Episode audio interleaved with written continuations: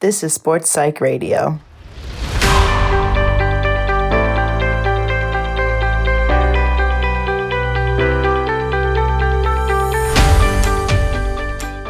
Herzlich willkommen zu Sports Psych Radio Folge 17, heute am 21. Oktober 2021.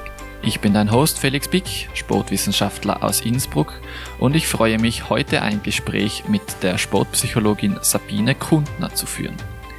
Sabine, die selbst auch noch als Athletin in der Klasse S, also der höchsten Klasse im Voltigieren, aktiv ist und auch Erfahrung als EM-Teilnehmerin hat, gibt tiefe Einblicke in ihre persönliche Vorstartroutine und sie gibt Tipps, welche Elemente und Techniken für dich oder deine Athletinnen hier hilfreich sein können. Außerdem geht es wie so oft in der Sportpsychologie um Visualisierung und wie man damit Motivation, Entspannung, Selbstbewusstsein und Technik, also sportliche Technik, verbessern kann. Auch diese Folge von Sports Psych Radio wird unterstützt von Wundersocks, dem Südtiroler Hersteller hochwertigster Sportsocken aus Merino-Wolle. Wundersocks hat verschiedene Modelle für unterschiedliche Einsatzzwecke im Sortiment. Fürs Voltigieren habe ich jetzt noch kein extra Modell entdeckt, aber bestimmt findest du im Online-Shop auf wundersocks.com auch ein passendes Paar für deine Reitstiefel. Alle Infos zu den Merino-Socken von Wundersocks findest du im Link in den Show Notes sowie vor Ort im Store in Tirol, in Südtirol oder auch in Deutschland. Nun wünsche ich gute Unterhaltung mit Sports Psych Radio und Sabine Kundner. Sabine, du bietest sportpsychologische Beratung für Athletinnen im Voltigieren an, aber was mir mal am Anfang interessieren würde, ist, gibt es sowas auch fürs Pferd? Ich denke da besonders an diesen Film Der Pferdeflüsterer. Ja, also da gibt es tatsächlich eigene äh, Pferdetherapeuten, sage ich mal. Es gibt auch, das kennt vielleicht der ein oder andere, ähm, ein, ein eigenes Studium Tierpsychologie zum Beispiel. Also es gibt da wirklich Leute, die sich darauf spezialisieren. Hat dann natürlich mit der sportpsychologischen Betreuung, die ich mache, ähm, nicht mehr so viel zu tun, ganz klar. Aber viel wichtiger meiner Ansicht nach jetzt aufs Pferd bezogen ist, dass man einfach als als Longenführer, sprich der, der eben beim Voltigieren in der Mitte steht oder, oder auch der, der sich mit dem Pferd halt am meisten beschäftigt, dass der einfach wirklich eine enge Beziehung zum Pferd hat und sein Pferd sozusagen in- und auswendig kennt, ähm, weiß, wie das Pferd tickt, wie man so schön sagt, wie man ja auch beim Sportlauf sagt, ähm, weil dann weiß man einfach auch, wie man mit dem eigenen Pferd am besten umgeht und dann natürlich auch in Stresssituationen. Und ein Wettkampf ist halt fürs Pferd auch oft eine Stresssituation Genau, und da muss man einfach wissen, ähm, wie man mit dem Tier, wie man da am besten reagiert, ähm, weil jedes Pferd einfach, so wie der Sportler ja auch, jedes Pferd ganz anders reagiert. Und was aber auch wichtig oder interessant ist, Pferde sind ja ganz extrem sensible Tiere, spiegeln einen selbst auch oft ein bisschen wieder, was man auch nämlich in der, in der tiergestützten Therapie für den Menschen oft an, anwendet. Und das natürlich ist ein Punkt, wieso das sportpsychologische Training ähm, für den Sportler indirekt natürlich wieder auch am Pferd ansetzt, weil sich die eigene An- und Ent, also An- oder Entspannung oder der, der eigene Spannungszustand oft dann auch im Pferd eben widerspiegelt, gerade im Wettkampf, wo alle Beteiligten ein bisschen höherem Stress sozusagen ausgesetzt sind oft. Insofern ähm, ist das sportpsychologische Training für den Sportler da oft doppelt hilfreich, sage ich mal. Jetzt hast du gerade die Rolle des Logenführers erwähnt. Ist für den ja. auch sportpsychologisches Training relevant? Auf jeden Fall sinnvoll, keine Frage, weil, wie gesagt, schon allein, weil im, also das, das Interessante am Voltigieren ist ja eben, dass das immer zumindest so ein Dreiergespann ist. Das finde ich auch eben so toll dran, dass selbst im Einzelvoltigieren, wo ja wirklich nur einer allein am Pferd ist und also auf dessen Leistung ankommt, ist trotzdem immer noch das Pferd und der Longenführer da. Das Pferd ähm, wird eben an der Longe ähm, im Kreis lanciert vom Longenführer und der Voltigierer zu und drauf. Das heißt, es ist zumindest immer so ein Dreierteam quasi, das zusammenarbeiten muss und das funktionieren muss sozusagen, wo es eben nie nur allein auf den Voltigierer am Pferd ankommt, weil auch das Pferd wird benotet und das Pferd wird nur gut laufen, ähm, wenn, der wenn das mit dem Longenführer gut funktioniert. Und deswegen sind da alle drei Beteiligten ganz wesentlich. Und von daher ähm, ist es natürlich auch beim Launchenführer sehr sinnvoll, genau da anzusetzen, wenn es zum Beispiel eben um höhere Spannungszustände und solche Dinge geht, wie ich vorher schon angesprochen habe. Also ganz wesentlich, ja, auf jeden Fall. Mhm. Ich habe ja bereits vor ein paar Wochen im Gespräch mit Johanna Konstantini erwähnt, dass ich jetzt nicht so der Pferdeexperte bin. Ich war einmal Bonnie reiten am Christkindlmarkt und das war's mit meiner Pferdeerfahrung. Ja. Jetzt ist die Pferdesportdichte eigentlich in meinem Podcast schon relativ hoch. Es gibt ja noch nicht so viele Folgen und jetzt ist das schon die zweite zum Thema Pferdesport. Kannst du mich überzeugen in drei Sätzen, dass ich mit dem Voltigieren oder mit dem Reiten beginne? Jetzt würde mich natürlich interessieren, was äh, deine bisherigen Pferdesportler darauf geantwortet haben. Aber ähm, na, ich denke, jeder, der schon mal auf einem galoppierenden Pferd gesessen oder eben sogar gekniet gestanden ist, ähm, wird mich darin bestätigen, dass dieses Gefühl einfach ein ganz besonderes ist ähm, das man auch nicht wirklich beschreiben kann, glaube ich. Also wer das mal gemacht hat, ähm, will in der Regel nichts anderes mehr tun. Nur haben sie ja leider die wenigsten schon mal ausprobiert, weil Voltigine jetzt nicht so die verbreitete, populäre Sportart ist, leider. Aber wie gesagt, das Gefühl kann man einfach nicht beschreiben und da wird mich jeder drin bestätigen. Und ähm, zum anderen ist dieser, also für mich einfach dieser Sportpartner Pferd was ganz Besonderes, eben wie ich vorher schon beschrieben habe, weil es nie nur jetzt ausschließlich um die eigene Leistung geht. Das ist immer so ein Gespann, selbst im Einzelvoltigieren. Und muss man immer auch zusammenarbeiten und das macht es für mich einfach so, so speziell. Ich denke, so wie in anderen Sportarten auch, muss jeder seine, seine Sportart finden, die ihm liegt. Aber warum hast du dich jetzt konkret fürs Voltigieren entschieden und nicht für eine andere Reitdisziplin oder zum Beispiel fürs Turnen? Ja, das, ich habe tatsächlich mit Turnen und Reiten äh, parallel eigentlich angefangen als Kind. Das Voltigieren hatte ich dann eigentlich meiner Mutter zu verdanken, die nämlich zufällig seit Jahren mal wieder eine Freundin im Supermarkt getroffen hat. Und da sind sie irgendwie drauf zu sprechen gekommen, dass es bei uns im, im, in der Gemeinde im, im Reitstall Voltigieren gibt, weil das, das gibt's ja gar nicht in allen Reitstellen oder gar nicht so oft. Ja, und nachdem ich eben immer schon ähm, auch auf unseren Wohnzimmermöbeln rumgeturnt habe, was meine Eltern gar nicht so recht war, und geritten bin eben, war das irgendwie die perfekte Kombi für mich. Und habe das einfach ausprobiert und ja, bin dabei geblieben, bin, bin nie mehr losgekommen. Ich reite zwar auch, also ich habe auch ein eigenes Pferd und, und reite auch, ähm, aber ja, momentan steht das Voltigieren für mich noch an erster Stelle sozusagen. Jetzt hast du ja vorhin schon erwähnt, dass sich vielleicht nicht alle Leute so wohlfühlen mit Pferden. Ich persönlich habe jetzt nicht unbedingt Angst, wenn ich ein Pferd im Wald treffe, aber wenn ich mir vorstelle, dass ich da drauf Turnübungen durchführen soll, die schon am Boden eigentlich eine Herausforderung darstellen, ja, ja dann weiß ich nicht, ob ich das so äh, schaffen würde. Würdest du sagen, dass die Angst im Voltigieren so ein ständiger Begleiter ist? Nein, also Definitiv nicht. Ich glaube, wenn sie das einmal ist, dann läuft irgendwas falsch, meiner Ansicht nach. Das, so weit darf es nicht kommen, weil man darf sich ja nicht vorstellen, dass man da in seine erste Voltigiereinheit kommt und ähm, am galoppierenden Pferd einfach mal aufsteht und die Griffe loslässt. Das ist ja bei weitem nicht so.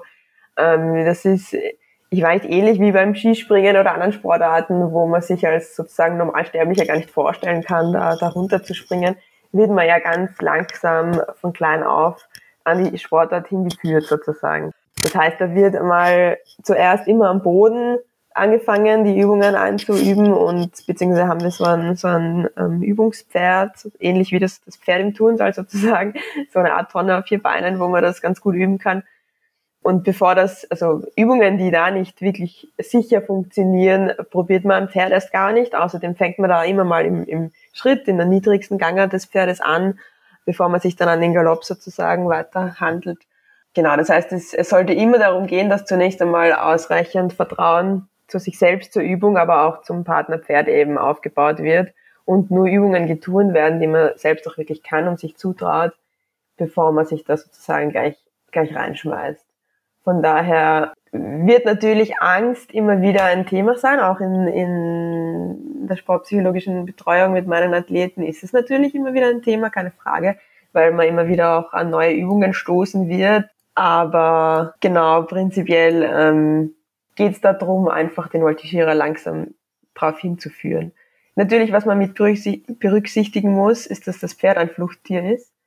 Sprich, ähm, jedes Pferd kann sich mal vor etwas erschrecken und wird dann in der Regel erst einmal davonlaufen, weil es das in der, in der Natur einfach auch so tut. Das muss man immer mit bedenken. Das ist natürlich immer ein, eine gewisse Gefahr oder ein Risikofaktor. Aber das kommt Gott sei Dank jetzt nicht allzu oft vor in der Regel. Und ähm, auch wenn es natürlich immer darum geht, das Pferd unter sich gut zu spüren und seine Galoppbewegung mit aufzunehmen in die eigenen Bewegungsabläufe und so weiter und auch einmal auf Unregelmäßigkeiten des Pferdes reagieren zu können. Trotzdem darf dieser, diese Angst oder dieser Gedanke daran, dass etwas sein könnte, nie an erster Stelle stehen, denke ich, während dem Turnen, weil sonst ist man mit seiner Konzentration und, und auch Koordination schon einmal eingeschränkt und nicht ganz bei der Sache sozusagen. Das heißt, im Endeffekt sollte sich der Voltigierer immer komplett auf das, was er tut, konzentrieren und einlassen können. Sonst äh, läuft, glaube ich, irgendwas falsch und sonst sollte man vielleicht wieder einen Schritt zurückgehen auch. Ja, also das Voltigieren ist ja grundsätzlich schon auch gewissermaßen gefährlich. Man kann sich da schon verletzen, wenn man da runterfällt vom Pferd. Bist du schon einmal runtergefallen und wie findest du dann das Vertrauen wieder? Ja, nicht nur einmal leider, aber das gehört beim Voltigieren auch einfach dazu, muss man sagen. Also da wird man auch von klein an, ähm, äh, wird der Fall- und Landetraining auch ins Training integriert und man wird quasi von klein an äh, darauf geschult, auch einmal, ähm, also lieber früher zu abzuspringen freiwillig, als dass man dann irgendwie blöd runterfällt. Also es kommt leider immer wieder vor, dass man einfach mal das Gleichgewicht verliert oder eben das Pferd irgendwie einen falschen Schritt macht und man muss einfach springen und sich, sich bewusst abdrücken. Das lernt man eben von Anfang an. Aber ja, mich hat's leider nicht erst einmal geschmissen und leider hat es auch schon öfter, schon des Öfteren bei mir zu auch schwereren Verletzungen geführt. Das Vertrauen da danach wiederzufinden ist natürlich nicht ganz einfach, gebe ich zu, vor allem nach schwereren Verletzungen. Aber ich muss sagen, es ist schon möglich, dass man sich, wenn das Vertrauen ja mal da war, sowohl zum Pferd als auch zu sich selbst, dass man das einfach danach Schritt für Schritt langsam wieder aufbaut. Und auch da gibt's natürlich so kleine äh, mentale Tricks, sage ich mal, die man da, die da zum Einsatz kommen oder die man da, die, die da eine Hilfe geben können. Ähm, mir geht's zum Beispiel so, ich habe ähm, 2018 bin ich auf einem, auf einem internationalen Wettkampf, ähm, habe ich gerade die, die Pflichtübung stehen gemacht, wo man einfach ähm, auf dem galoppierenden Pferd eben aufrecht steht. Ähm, das Pferd hat sich erschreckt und ist unter mir weg und ich in dem Fall leider bin nicht mehr rechtzeitig zum Abspringen gekommen. Dadurch hat es mich ziemlich ähm, grauslich runtergeschmissen, bin dann blöd aufs Handgelenk und haben mir die, die Speiche durchgebrochen und recht stark verschoben. Und da hatte ich danach dann bei dieser, also vor allem bei dieser Übung beim Stehen schon einige Zeit, einige Zeit Probleme. Im Training kriegt man das oder habe ich das dann recht schnell eigentlich wieder hingekriegt, weil im Training, ähm, ja, kann man sich da eben langsam wieder hinarbeiten, kann man es langsam wieder aufbauen und kann es einfach tausende Male machen sozusagen. Das größere Problem war eigentlich eher der Wettkampf, weil das halt eben im Wettkampf passiert ist und das dann schon nochmal einfach im Kopf ein ganz anderes Thema ist, ähm, weil halt einfach das Pferd auch, wie schon vorher erwähnt, im Wettkampf natürlich auch angespannter ist oft und das wahrscheinlich im Training gar nie passiert wäre. Und Wettkämpfe hat man aber jetzt ähm, nicht so viele. Das sind vielleicht im Jahr sieben, acht, vielleicht zehn, wenn es hochkommt. Ähm, von daher kann man das dann nicht so oft wieder üben. Und da habe ich mir dann die ersten Wettkämpfe oder eigentlich äh, recht lange danach noch damit geholfen, dass ich zum Beispiel während dieser Übung durchgehend gezählt habe, eigentlich sogar laut gezählt habe, also von vom Aufstehen auf dem Pferd und Loslassen der Griffe, bis ich dann wirklich wieder gesessen bin, hat für die Außenstehenden oft ganz lustig ausgeschaut, weil man halt dann wirklich meinen Mund sich bewegen gesehen hat. War mir in dem Fall aber egal, ähm, weil es einfach so für mich viel besser funktioniert hat. Und äh, was ich auch seitdem recht viel anwende, äh, ist so, ein, so eine Technik oder eigentlich, eigentlich eher ein, ein Phänomen, wo man auch von Embodiment spricht, wo es eben darum geht, dass man ähm, Körper und, und Psyche sozusagen äh, miteinander, miteinander kombiniert. Also ich habe das dann oft ausgenutzt, insofern als dass ich versucht habe, meine Körperposition in eine oder meinen Körper in eine Position zu bringen, der mir selbst dabei hilft, zum Beispiel selbstbewusster zu sein. Oder beim, bei dieser Übung des Stehens zum Beispiel bewusst ähm, lächle und selbstbewusst reinschaue, weil mich das innerlich äh, für den Moment viel selbstbewusster auch gemacht hat. Das hat mir da sehr viel geholfen. Also da gibt's schon so kleine Tricks sozusagen, die man da anwenden kann. Du bist ja EM-Teilnehmerin und damit in der höchsten Klasse deiner Sportart aktiv. Jetzt wird im Zusammenhang mit dem Selbstvertrauen, das du gerade erwähnt hast, ja oft das Wort Vorstartroutine erwähnt. Hast du so eine Vorstartroutine und wie sieht die dann aus? Ja, also ich habe tatsächlich im Laufe der Jahre sowas entwickelt, ähm, weil mir das auch sehr, sehr hilft. Und zwar fängt das für mich einfach an. Das ist jetzt natürlich voltigierspezifisch, dass ich ähm, das Pferd und mich selbst mal herrichte. Da gehört dazu, das Pferd zu putzen, ähm, die Mähne einzuflechten, die gesamte Ausrüstung herzurichten und so weiter. Ähm, mich selbst Dressen herrichte, äh, mich selbst eben herrichte und dann natürlich das Aufwärmen. Da weiß ich mittlerweile auch sozusagen auf die Minute genau, ähm, wie lange ich dafür brauche, rechne mir das immer ganz genau aus von der Startzeit weg und gehe dann sozusagen immer zum selben Zeitpunkt aufwärmen. Ähm, das Aufwärmen selbst äh, gestalte ich dann möglichst genauso wie im Training. Also da habe ich auch schon meine Routinen entwickelt, welche Übung ich nach welcher mache sozusagen, weil mir das auch einfach Sicherheit gibt. Dann habe ich zum Beispiel eine Musikplaylist mir zusammengestellt, gerade zum Laufen, ähm, um da ein bisschen runterzukommen, um mich ähm, sozusagen eben in diesen optimalen Vorstartzustand zu bringen. Das ist auch ganz individuell, da habe ich äh, auch einige Jahre gebraucht, um wirklich herauszufinden, ähm, welche Lieder mir am meisten helfen ähm, oder in welchem Zustand ich mich da eigentlich bringen will, damit das dann funktioniert. Wenn ich fertig aufgewärmt bin, kommt das Einturnen am Pferd und im Endeffekt dann das Dress anziehen. Das ist dann schon so ähm, 10, 15 Minuten vor dem Start. Äh, das Dress anziehen und direkt vor dem Start ähm, habe ich mir angewöhnt, dann äh, vor dem Wettkampfzirkel nochmal ein paar Runden einfach locker zu gehen oder zu joggen und das Programm im Kopf nochmal währenddessen nochmal durchzugehen und mich eben voll drauf zu fokussieren und meine Konzentration auch ganz auf, auf das Hier und Jetzt eben auszurichten und alles andere sozusagen auszublenden. Das hilft mir einfach, mich so in eine Art Tunnel zu bringen und meine Konzentration eben voll zu fokussieren. Und eben da, da jogge ich bewusst noch so locker ein paar Runden einfach, weil mir das in der Bewegung äh, leichter fällt, als wenn, mich, als wenn ich mich da irgendwo hin, hinsetzen würde und das in kompletter Ruhe, in kompletter Ruhe sozusagen machen würde. Ja, und kurz vor dem Einlauf in den Wettkampfzirkel ähm, mache ich dann immer noch drei Hocksprünge.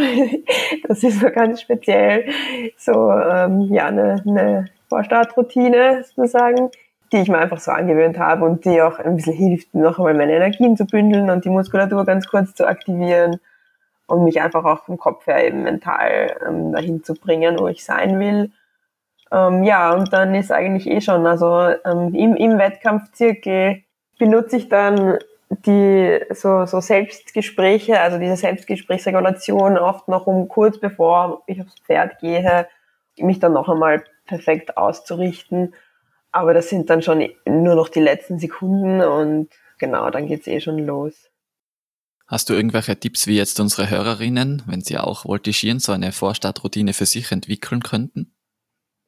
Ja, das ist natürlich was sehr, sehr Individuelles. Also das, da muss man sagen, das muss jeder wirklich für sich selbst rausfinden. Das braucht doch sicher eine Zeit und ein bisschen Erfahrung und ganz viel dann ausprobieren, ähm, weil es dann zuerst mal darum geht, ähm, sich selbst sozusagen gut kennenzulernen und herauszufinden, äh, welche Gedanken, aber auch Gefühle und Handlungen eben für einen selbst leistungsfördernd oder leistungshemmend sind. Also da ist, da ist, kann zum Beispiel hilfreich sein, auch mehrere Wettkämpfe wirklich ganz genau zu protokollieren. Also sich das im Nachhinein aufzuschreiben, ähm, was hat man zu welchem Zeitpunkt getan und, und was, wie habe ich mich zu welchem Zeitpunkt gefühlt. Und dann auch zu vergleichen zwischen guten und weniger guten Wettkämpfen. Also wann ist es gut, wann ist es weniger gut gelaufen und was könnte mir da bei den guten Wettkämpfen dazu verholfen haben. Und wenn man das eine Zeit lang wirklich protokolliert, dann hilft das oft schon sehr, ein bisschen rauszufinden, eben, was hilft mir und was ist sinnvoll für mich und ähm, sich dann eben so eine Vorstartroutine zu etablieren. Das beginnt auch bei manchen erst wirklich kurz vor dem Start, bei anderen schon Stunden oder Tage vorher. Ähm, das heißt, das ist eben wirklich sehr individuell und kann die unterschiedlichsten Elemente beinhalten, eben von diversen Handlungen, Handlungsroutinen, sei es jetzt eben im Aufwärmen, welche Übungen mache ich, aber auch davor schon eben äh, das Stress anziehen, wie mache ich das in welcher Reihenfolge, damit es mir Sicherheit gibt. Dann eben Musik, äh, sagen viele Sportler, dass ihnen das sehr hilft und auch, auch das ist wieder sehr individuell, ähm, weil äh, Musik ja viele Emotionen auch auslöst und bei den Emotionen hat man, während man früher geglaubt hat, dass es da bestimmte leistungsfördernde Emotionen gibt, weiß man heute, dass auch das eben abhängig ist vom Individuum, ähm, welchen, welches Individuum sozusagen welche Emotionen am meisten braucht, um seine, seine optimale Leistung dann hervorrufen zu können. Also kennt man ja, manche ähm, hören da irgendwie Hard Rock noch vorm Start. ähm, manche hingegen brauchen da eher was, was locker Lustiges, um sich einfach ein bisschen vielleicht auch runterzuholen, lockerer zu machen. Also das gilt es eben auch herauszufinden, was einem da am meisten hilft. Und dann gibt's natürlich auch diverse mentale Techniken, sei es jetzt so Atem- oder Entspannungsübungen, ähm, dann eben die Gedankenregulation oder auch so kleine Visualisierungsübungen kann man vor dem Start noch durchführen. Genau, und das gilt aber auch zunächst einmal im Training immer zu testen. Also quasi so einen Wettkampf auch mal zu simulieren und das im, im Training diese Routinen auszuprobieren, bevor man dann wirklich damit in den Wettkampf geht ja, also das da dauert einfach sicher eine Zeit lang, bis man das für sich rausgefunden hat. Wichtig ist einfach, dass das im Endeffekt dann immer möglichst gleich ablaufen kann. Wenn man rausgefunden hat, dass einem das hilft, dann kann einem das auch viel Sicherheit geben. So, so nach dem Motto, das hat das letzte Mal gut funktioniert, also wird es auch diesmal gut funktionieren damit. Du hast mir wieder ein perfektes Stichwort gegeben, nämlich Visualisierung. Das spielt in fast allen äh, Sportarten, mit denen ich bisher einen Podcast aufgezeichnet habe, eine große Rolle. Wie sieht es allgemein im Voltigieren aus? Ja, natürlich ist das auch hier enorm wichtig, schon allein, weil das Visualisieren ja viele verschiedene Anwendungsmöglichkeiten auch hat. Weil so standardmäßig sozusagen kennt man das ja oft in Bezug aufs, aufs Techniktraining, also dass man damit einfach äh, neue Techniken erlernen kann oder auch Techniken, die man bereits beherrscht oder bereits ausgeführt hat, ähm, damit verbessert und, und perfektioniert. Aber das Visualisieren kann ja genauso zum Beispiel eingesetzt werden zur Wettkampfvorbereitung, um sich eben mental schon auf diese Wettkampfsituation einzustimmen, weil natürlich im Wettkampf alles wieder ein bisschen anders ausschaut als beim Training. Aber auch generell wird das Visualisieren viel eingesetzt für die, die An- oder Entspannung, zum Beispiel durch dieses bekannte äh, Ruhebild gibt's da zum Beispiel, ähm, um eben sich in einen höheren Entspannungszustand zu bringen. Genauso aber auch kann zum Beispiel das Visualisieren von irgendwelchen Zielen oder Visionen einem dazu verhelfen, ähm, motivierter oder motivierter zu sein oder bewusst mal ein bisschen mehr Spannung in sich reinzukriegen.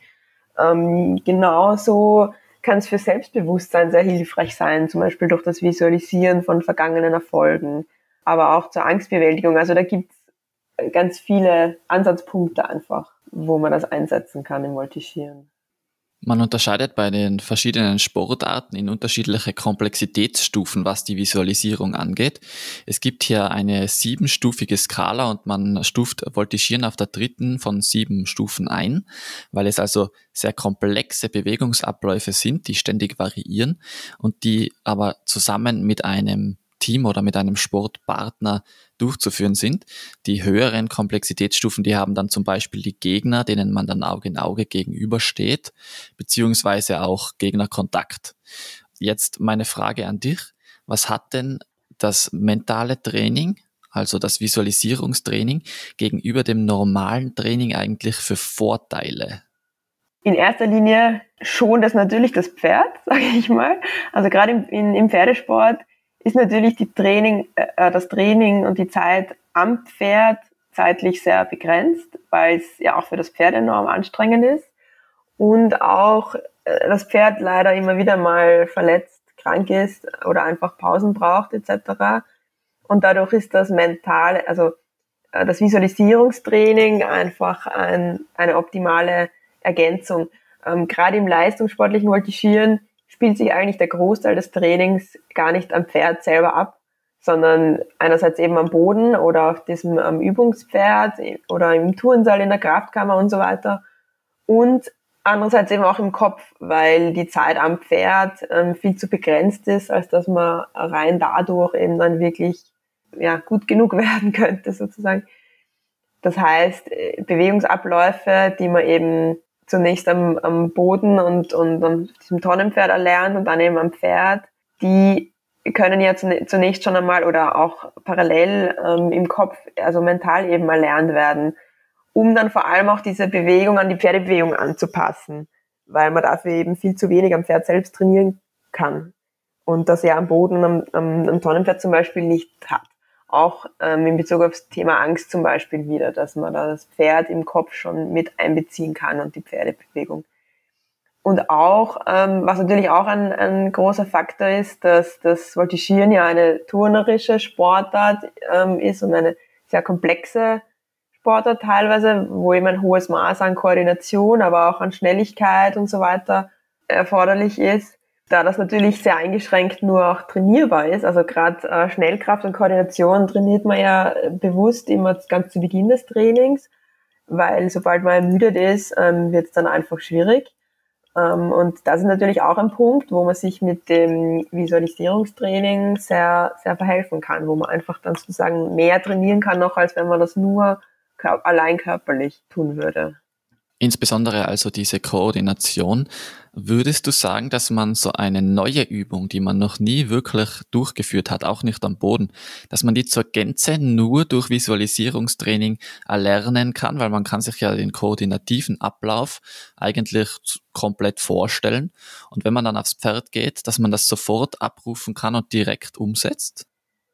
Ähm, Finde ich relativ unwahrscheinlich, aber hängt natürlich immer sehr stark vom eigenen Leistungsstand einerseits ab, aber auch von der Komplexität der Übung. Also wenn das jetzt eine, eine wirklich komplexe und für einen komplett neue Übung ist, dann sehe ich das sehr unwahrscheinlich. Wenn das aber eine Übung ist, die vielleicht ähnlich ist zu dem, was man schon gemacht hat, wo nur ähm, kleine Dinge irgendwie anders sind, dann könnte das theoretisch schon funktionieren, ja, durchaus. Ist, denke ich, auch empirisch gar nicht so wirklich gut erforschbar, weil man dann ja sozusagen ähm, einen, einen äh, Sportler sozusagen gleichzeitig mit mentalem Training und ohne mentalem Training diese Übung durchführen lassen müsste, was ja gar nicht geht. Also gute Frage, aber ja, hängt, denke ich, sehr stark vom Leistungsstand und von der Übung an sich ab. Aber dass die Übung äh, wesentlich schneller erlernbar ist oder schneller perfektionierbar ist dadurch. Das steht für mich außer Frage. Machen wir es mal ein bisschen konkreter. Angenommen, du übst jetzt eine Kür oder eine Pflicht ein. Mhm. Wie genau trainierst du das mental? Wie stellst du dir das vor? Das kommt auch jetzt ganz drauf an, ob das jetzt, also wenn das jetzt eine, eine komplett neue und komplexe Bewegung ist, dann fange ich da immer zuerst mal damit an, auch wenn ich jetzt ähm, Sportler dazu anleite, dass sie zuerst mal den, den Bewegungsablauf, den optimalen Bewegungsablauf notieren sollen, also aufschreiben sollen. Ähm, möglichst detailreich und möglichst konkret eben. Und dann lasse ich sie zuerst einmal die, die zentralen Knotenpunkte sozusagen irgendwie markieren oder rausstreichen, die für sie eben wichtig sind. Und oft hilft es auch dann dafür noch so kurze Schlagworte sozusagen zu finden wo man mit einem Wort sozusagen weiß, ähm, worum es in dem Moment oder in der, dem, in der Sekunde oder in de, dem Sekundenbruchteil jetzt geht, um die Bewegung richtig anzusteuern. Und diese sozusagen schriftliche Anleitung lese ich mir dann mal öfter durch und gehe die Bewegung währenddessen schon gedanklich durch, eventuell auch mit so, so kleinen äh, Mini-Moves sozusagen. Also das hilft mir oft, dass man da so, so ganz kleine Bewegungen nur ansatzweise durchführt, um einfach diese, diese Ansteuerung zu erleichtern. Also dass quasi das Gehirn mit der Muskulatur entsprechend kombiniert wird. Also dass man da jetzt nicht wirklich die Bewegung ausführt natürlich, aber es hilft oft, wenn man nicht nur ruhig sitzt, sondern dann ähm, sozusagen in, in, in die Richtung geht, in die, kurz in dies, um dies jeweils geht in, in der jeweiligen, im jeweiligen Sekundenbruchteil der Bewegung. Und sobald das dann verinnerlicht ist, ähm, versuche ich das dann ohne Ablesen wirklich nur noch in Gedanken ähm, durchzudenken. Zunächst natürlich einmal sehr langsam, weil das am Anfang gar nicht so einfach ist. Und dann immer flüssiger und, und schneller und ja, so versuche ich mich dann eben dem Zieltempo anzunähern, aber auch dem, dem Zieltiming sozusagen, dass die Geschwindigkeiten der, der einzelnen Teilbewegungen einfach so sind, wie sie dann auch tatsächlich am Pferd sein sollte, sein sollten. Und ähm, mit der Zeit kann man dann eben auch die Pferdebewegung dann mit, mit einbeziehen. Ähm, genau, und bei, bei Bewegungsabläufen, die man vielleicht schon besser beherrscht oder schon öfter durchgeführt hat, schaffe ich es dann auch, oft, auch oft auch direkt ins, ins Vorstellungstraining einzusteigen, ohne mir das zuerst notieren zu müssen, indem ich eben entweder von, von innen oder außen ähm, mir das sofort gedanklich vorstelle und dabei auch versuche, möglichst viele Sinne, möglichst viele Sinneswahrnehmungen mit reinzubeziehen. Stichwort Innen- oder Außensicht. Was ist dir persönlich lieber oder was würdest du sagen ist effizienter? Mm, ich denke, das ist wieder was ganz Individuelles, was jeder für sich herausfinden muss. Ähm, ich persönlich ähm, unterscheide auch, wenn ich zum Beispiel einen Wettkampf visualisiere im Vorfeld oder auch meine Kür als Ganzes. Die Kür dauert bei uns immer so eine Minute, eine Einzelkür. Wenn ich die als Ganzes durchvisualisiere, dann wähle ich dafür meist die Innensicht. Ähm, hingegen aber bei technisch sehr anspruchsvollen Pflichtübungen zum Beispiel ähm, mache ich das meist eher aus der Außensicht, beziehungsweise manchmal springe ich sogar so ein bisschen hin und her in der Bewegung gerade technisch anspruchsvolle volle Übungen fallen mir leichter zu visualisieren, wenn ich sie, wenn ich mich von außen sozusagen nur dabei sehe und mich nicht selber sozusagen spüre, wie wenn ich ich bin. Und ich denke aber, da gibt's auch gar kein gut oder schlecht oder besser oder schlechter, sondern das, das muss man für sich rausfinden, was da das effizienteste ist und womit man die, den Bewegungsablauf einfach am besten visualisieren kann. Ich habe ihn gerade noch mal kurz für unsere Hörerinnen. Also Außensicht bedeutet, ich stelle mir etwas vor, eine Bewegung, wie es für einen Außenstehenden, für einen Zuschauer aussieht, wenn er mich von außen betrachtet.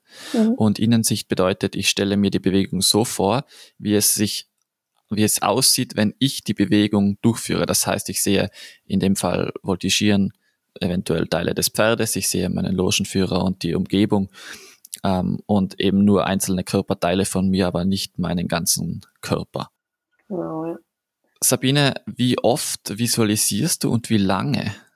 Das hängt ganz, drauf ab, ganz davon ab, was ich visualisiere. Ähm, bei so neuen Bewegungsabläufen, die ich ähm, eben im Kopf durchgehe, dann sind das meistens so fünf bis zehn Minuten täglich. Da versuche ich auch wirklich täglich mir die Zeit dafür zu nehmen, ähm, damit da eben was weitergeht.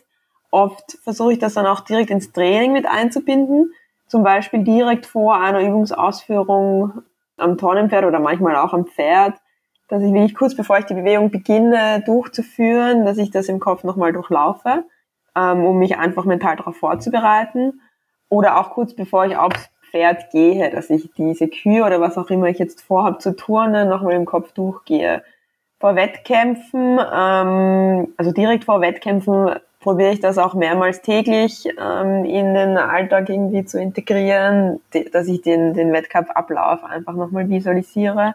Und im Wettkampf habe ich eh schon kurz erwähnt, wende ich das kurz vor dem Start auch oft nochmal an, wo ich dann nochmal meine Runden gehe oder jogge und dann nochmal den, den Ablauf kurz anvisualisiere. Ich hätte noch ein Thema, über das ich mit dir abschließend gerne reden würde, und zwar der soziale Umgang im Voltigieren, also die Konkurrentinnen und die Teammitglieder untereinander. Du hast auf diese Sportart eine sehr spezielle Sicht, weil du ja sowohl als Athletin auf sehr hohem Niveau aktiv bist, als auch eben als Betreuerin im Bereich der Sportpsychologie. Und ähm, auf mich als Außenstehender wirkt dieser Pferdesport oft allgemein eher als rivalisierend oder vielleicht sogar teilweise etwas abgehoben, würde ich sagen. Wie empfindest du das als Teil dieses Systems? Ja, ähm, das ist eine interessante Frage. Ähm, ich, ich kenne und, und verstehe auch dieses äh, Vorurteil. Ich sage jetzt bewusst mal Vorurteil. Ich glaube, das, das Ding ist einfach, dass im Pferdesport das, das Pferd äh, natürlich eine große Rolle spielt und ein Pferd kostet immens viel Geld, wie wir alle wissen. Das heißt, ähm, dieser Faktor Geld ist da einfach viel mit dabei und das macht es dann oft vielleicht zumindest von ähm, für den Außenstehenden so ein bisschen rivalisierend ähm, oder abgehoben eben, wie du sagst. Ich sehe da aber noch einen großen Unterschied zwischen dem Voltigieren und anderen Reitsportdisziplinen, ähm, weil einfach das Voltigieren, das sind ja in der Regel ähm, im Verein zumindest immer mehrere Voltigierer auf einem Pferd, im Unterschied zum, zum Dressurreiten oder Springreiten zum Beispiel, wo ja doch jeder sein eigenes, also jeder auf seinem eigenen Pferd sitzt. Ähm, und das macht das Voltigieren gerade zu Beginn oft sehr viel leistbarer einfach, weil eben nicht jeder sein eigenes Pferd braucht. Dadurch ist dann doch, spielt dann doch das Geld auch oft wieder eine eher untergeordnete Rolle. Und ich muss sagen, die Voltigierfamilie ist da tatsächlich eine große Familie.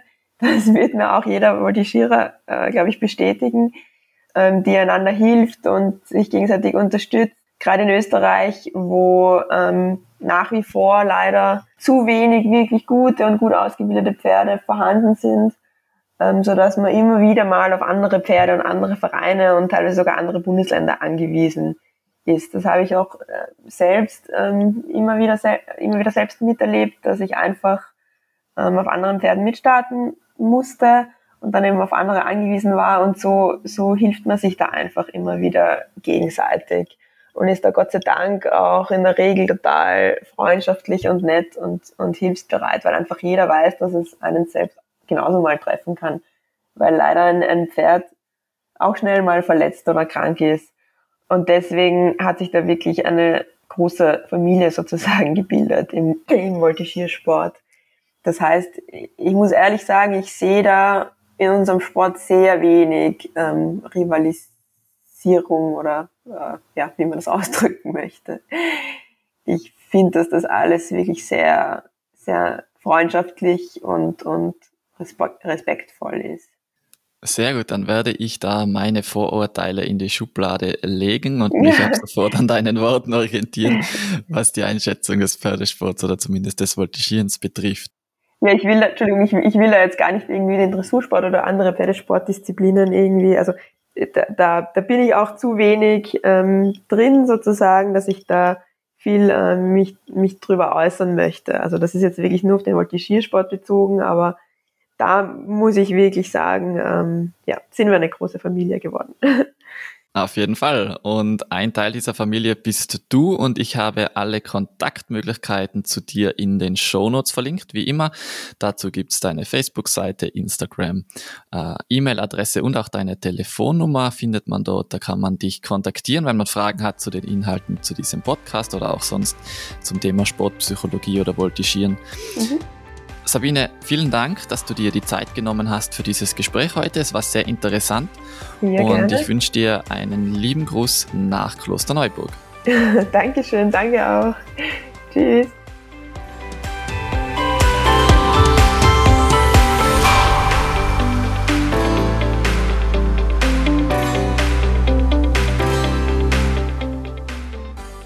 Danke Sabine und danke auch an euch, liebe Hörerinnen, dass ihr so zahlreich diesen Podcast hört und mir auch immer wieder Feedback per E-Mail zukommen lasst. Wenn auch du eine Anmerkung zu dieser oder einer vorangegangenen Folge hast, dann schreib mir gerne. Eine Adresse dazu findest du wie immer in den Sendungsnotizen. Danke auch nochmal an die Firma Wundersocks, die diesen Podcast unterstützt. Alle Infos zu den Sportsocken aus Merino-Wolle und das gesamte Sortiment von Wundersocks findest du wie immer auf wundersocks.com. In zwei Wochen erscheint die nächste Folge von Sportsex Radio. Bis dahin viel Spaß beim Trainieren und denk daran, jeder körperlichen Leistung geht eine psychische Leistung voraus.